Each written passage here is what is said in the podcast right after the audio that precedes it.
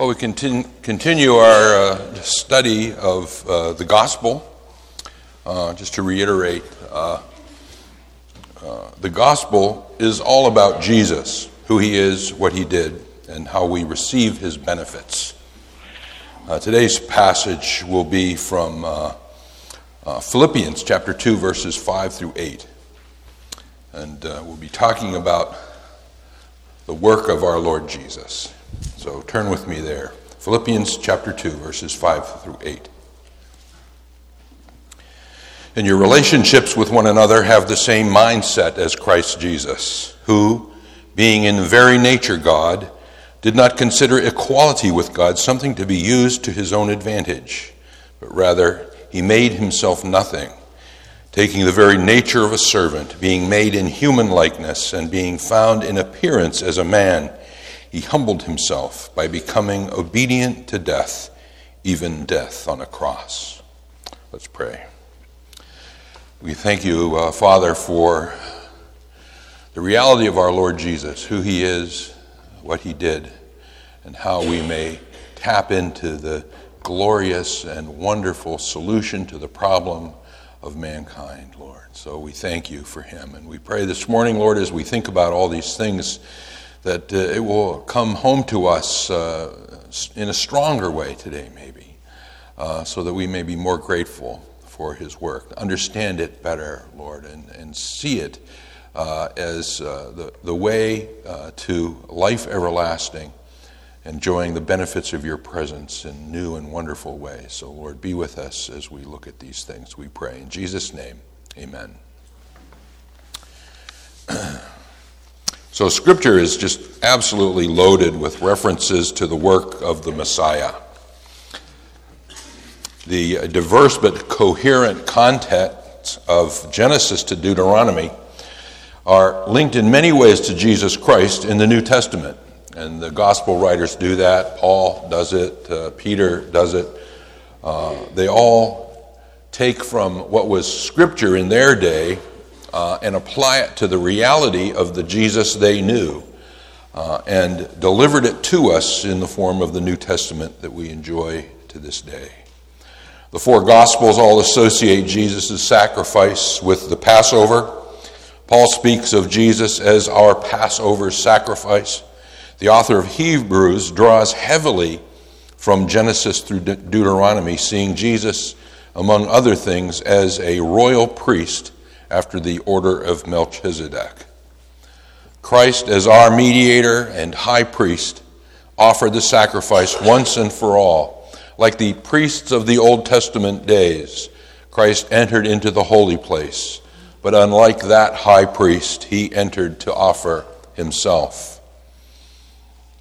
He had to enter only one time, for he sprinkled his own blood on the mercy seat, as the writer of Hebrews reminds us from Hebrews chapter 9.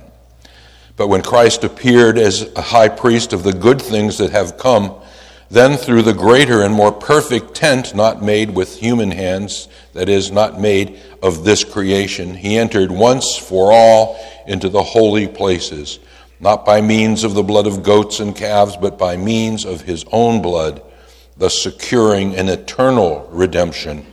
For if the blood of goats and bulls and the sprinkling of defiled persons with the ashes of a heifer sanctify for the purification of the flesh, how much more will the blood of Christ, who through the eternal Spirit offered himself without blemish to God, purify our conscience from dead works to serve the living God?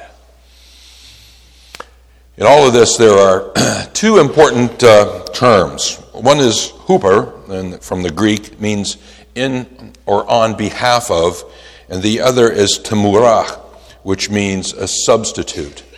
These two things sort of talk about the idea of sacrifice that Hebrews is talking about, that the Old Testament is talking about. The offering of a sacrifice in substitution for someone else. The late Swiss theologian Karl Barth once said that in his judgment, the single most important word in all the New Testament was, in fact, the minuscule word huper. Um, course, he's using hyperbole there. There are lots of wonderful words in the New Testament, and you could go back and forth on what are the most important ones. But I think Barth's issue here was to was to was to uh, make us knowledgeable of the idea of what Jesus has done on behalf of us, the people. Uh, the word is translated by the English phrase "in behalf of." Um, Barth here is simply seeking to call attention to the importance of what is known in theology as vicarious sacrifice or the ministry of Jesus. In other words, the action Jesus has done for us. Number one, made satisfaction for our debt, our enmity with God, and our guilt. He also satisfies the ransom demand for our release from captivity to sin. That's Jesus' work. And he did that through the vicarious sacrifice of himself on the cross. Vicarious meaning it was done for someone else. His substitution of ourselves on the cross was meant to do that, to pay our debt, to satisfy our ransom. Another significant word in all this uh, is, uh, is substitution. When we look at the biblical depiction of sin as crime, we see that Jesus' act as a substitute took our place at the bar of God's justice. For this reason, we sometimes speak of Jesus' work as a substitutionary atonement, which means that when he offered an atonement, it was not to satisfy God's justice for his own sins, but for the sins of others. He stepped into that role for the substitute, representing his people. He didn't lay down his life for his, himself, he lay it down for his sheep. He is our ultimate substitute.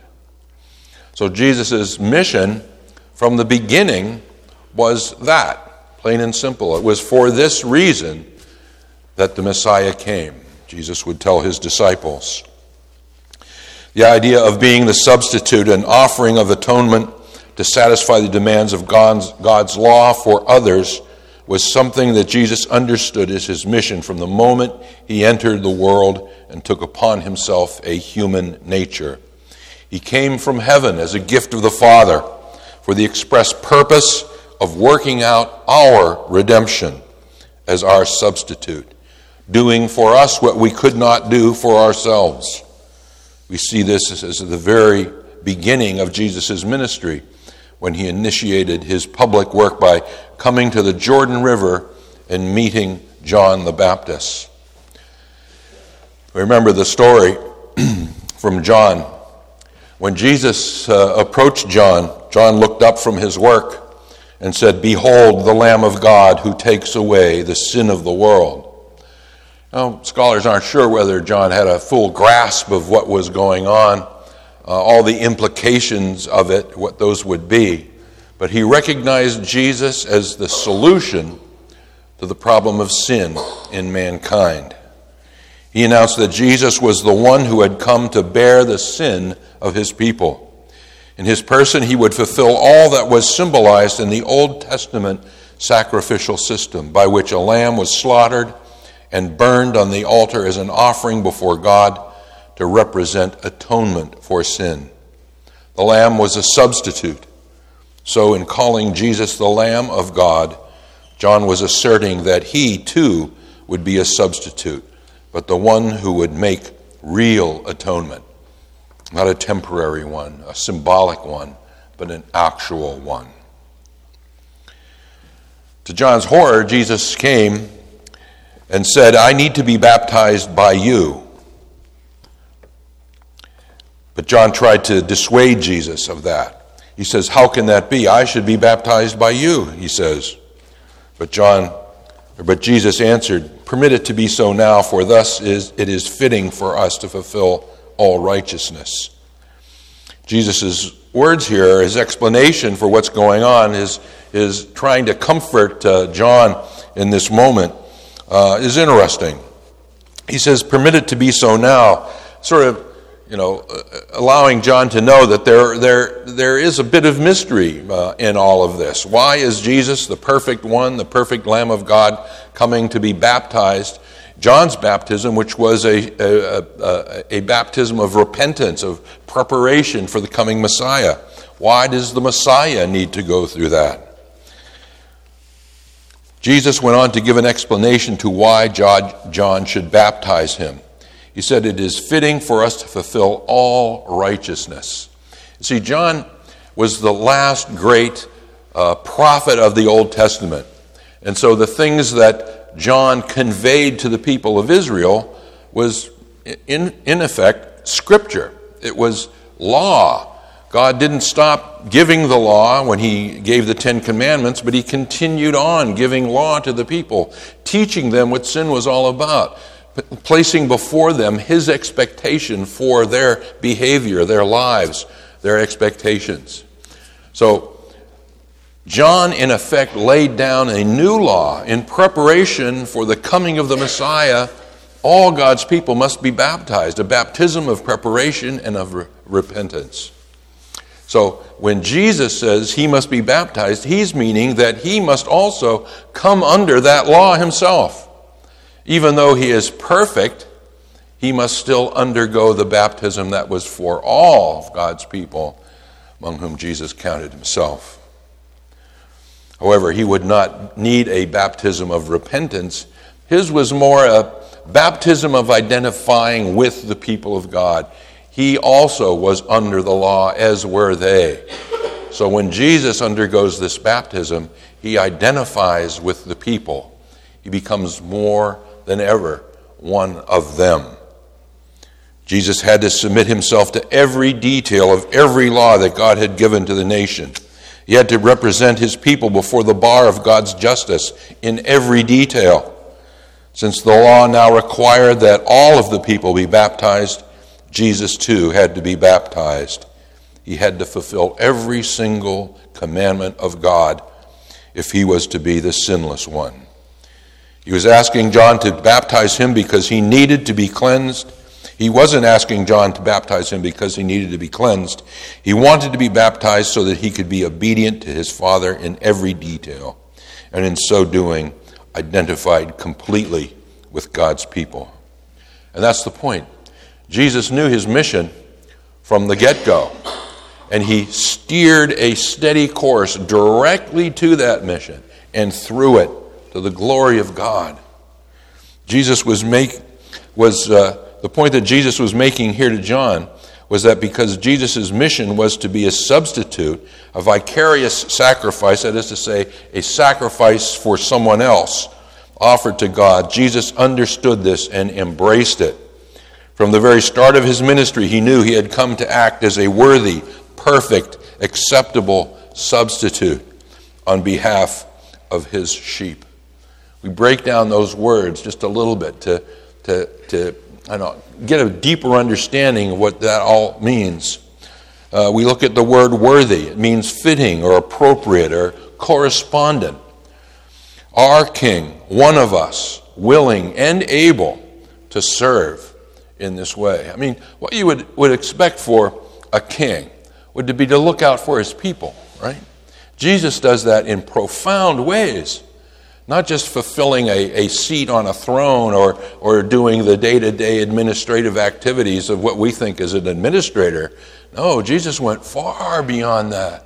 Not only is he acquainted with all those things, not only does he sustain the creation and was part of it, but Jesus also goes so far as to see the problem with mankind and speaks directly to it with his presence, with his will, and with his abilities. Jesus stands in the breach for his people. Now, that's a king. He is also perfect.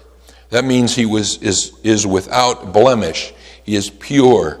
He fulfills all the requirements, not just some, but all the requirements, profoundly doing so in ways that we don't even know at this point. But we will find out, I'm sure, as time goes on. I look forward to that first seminar in heaven when I, when I get there. Jesus also was an acceptable sacrifice. He was capable of eliciting a favorable acceptance from God. That is to say, when God put this all together, you know, he was looking for something, someone to do everything that needed to be done in a profoundly encompassing way, right? And Jesus was the guy. And he was chosen and, and, and uh, called, and he accepted and went and did all those things absolutely perfectly.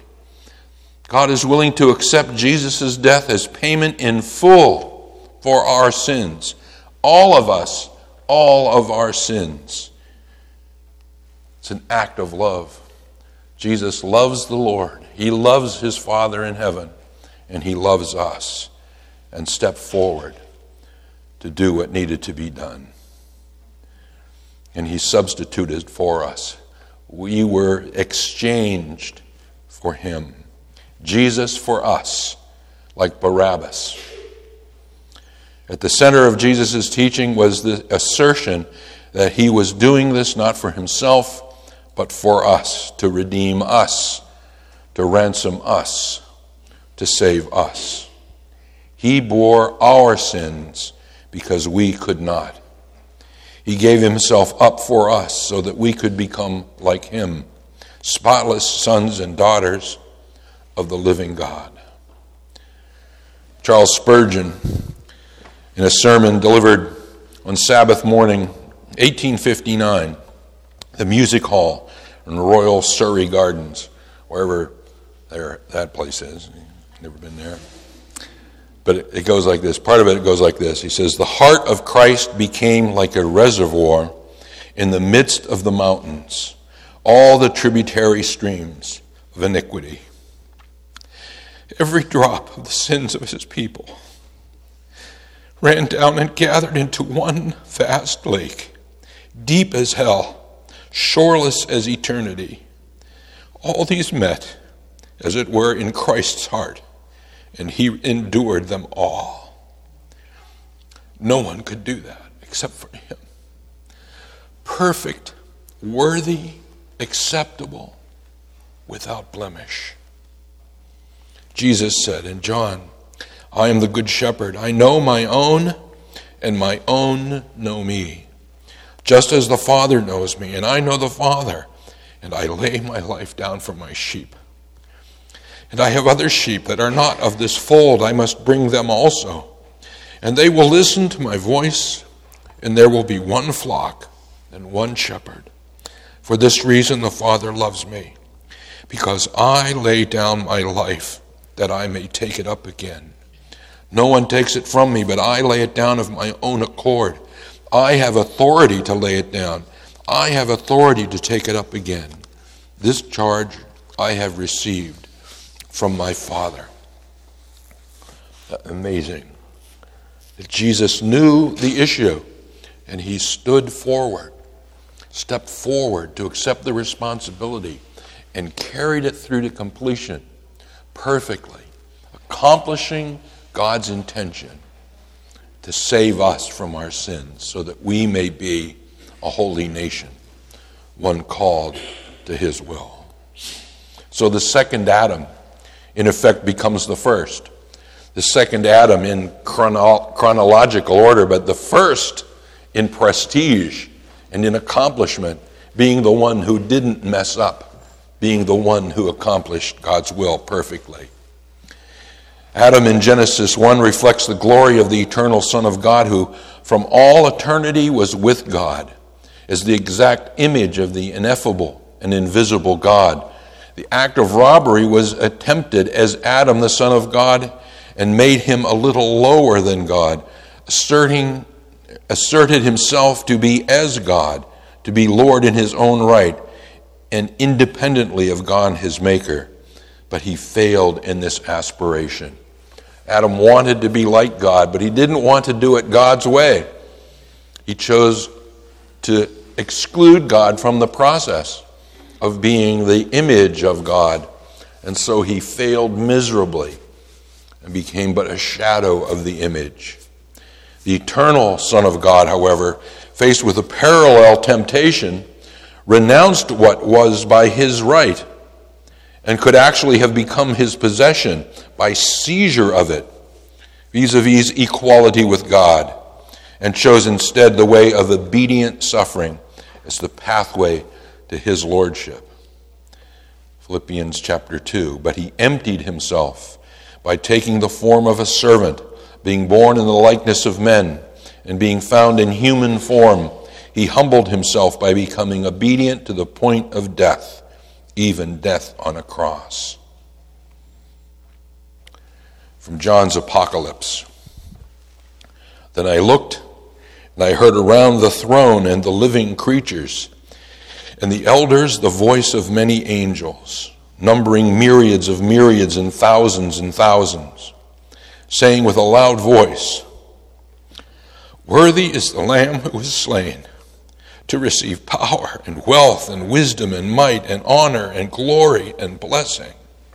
And I heard every creature in heaven and on earth and under the earth and in the sea and all that is in them saying, To him who sits on the throne and to the Lamb be blessing and honor and glory and might forever and ever.